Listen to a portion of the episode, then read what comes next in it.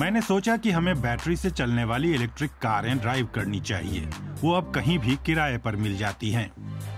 लेकिन अब ज्यादातर लोग हाइड्रोजन से चलने वाली गाड़ियों के बारे में बात कर रहे हैं। उन्हें लगभग बीस साल पहले पेश किया गया था। उस जमाने में लोग पारंपरिक इंजन वाली गाड़ी चला रहे थे।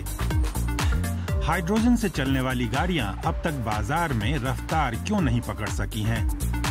आखिर बैटरी वाली कारों की तुलना में इसके क्या फायदे हैं? बैटरी वाली इलेक्ट्रिक कारों के साथ एक बड़ी समस्या है। गाड़ी कुछ दूर जा सकती है, लेकिन फिर आपको दो तीन या चार घंटे के लिए इसे चार्ज करना होगा। जो छुट्टी पर जाना चाहता है उसे हर ढाई सौ किलोमीटर पर चार घंटे का ब्रेक लेना होगा। ये वास्तव में एक विकल्प नहीं है। हाइड्रोजन वाली कार कैसे काम करती है? आप इसे फ्यूल सेल कार भी कह सकते हैं। हवा से ऑक्सीजन टैंक के हाइड्रोजन के साथ फ्यूल सेल में आता है। इससे बिजली पैदा होती है, जिसका उपयोग इलेक्ट्रिक मोटर को चलाने के लिए किया जाता है। धुएं वाली पाइप से पानी टपकता है, क्योंकि ये इंजन धुआं नहीं छोड़ता।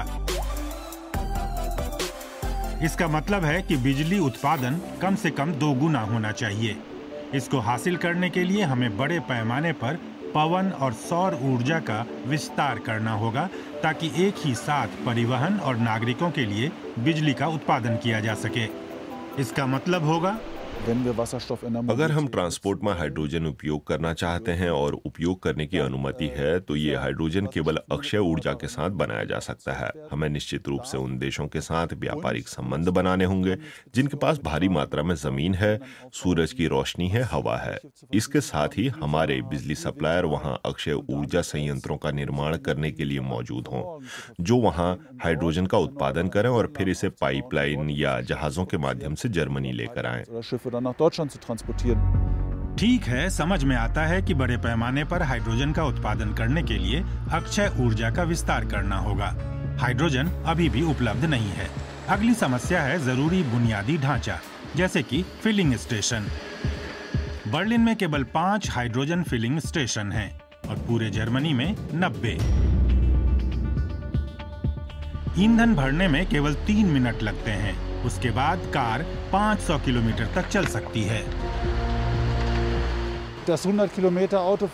सौ किलोमीटर ड्राइविंग का खर्च बिल्कुल एक डीजल कार जितना ही होगा, इसीलिए ग्राहक के लिए ज्यादा महंगा नहीं है। उद्योग के साथ चार सौ फिलिंग स्टेशन स्थापित करने के लिए एक समझौता किया गया है, बिना ये जाने कि वहाँ कितनी कारें हैं। अक्षय ऊर्जा के विस्तार में राजनीति से लेकर हाइड्रोजन के उत्पादन तक में फिलहाल इसके पक्ष में हवा बह रही है। जर्मन सरकार ने दिसंबर में ही चिली में एक नया पायलट प्रोजेक्ट शुरू किया है। सीमेंस कंपनी वहां भविष्य में हाइड्रोजन की मदद से कृत्रिम ईंधन का उत्पादन करेगी। दस साल पहले ये एक इंजीनियर का सपना था। अब हमारे पास स्पष्ट बाध्यकारी जलवायु लक्ष्य हैं और ग्रीन डील का मतलब है कि जलवायु लक्ष्य और महत्वाकांक्षी होंगे जिन्हें मौजूदा दहन इंजन के साथ हासिल नहीं किया जा सकता। हमें अब दूसरी तकनीकों की जरूरत है। हाइड्रोजन और उसके सिंथेसिस से बनी चीजों के लिए दुनिया में बाजार बढ़ रहा है। फ्राउनहोफर इंस्टीट्यूट के वैज्ञानिकों ने गणना की है कि दो हज़ार तीस तक ये बाजार एक सौ दो अरब यूरो और दो हज़ार पचास तक छह सौ अस्सी अरब यूरो होगा। ये हाइड्रोजन टेक्नोलॉजी के लिए एक अच्छी संभावना होगी। अगले दस वर्षों में कई गाड़ियां हाइड्रोजन से चलने लगेंगी।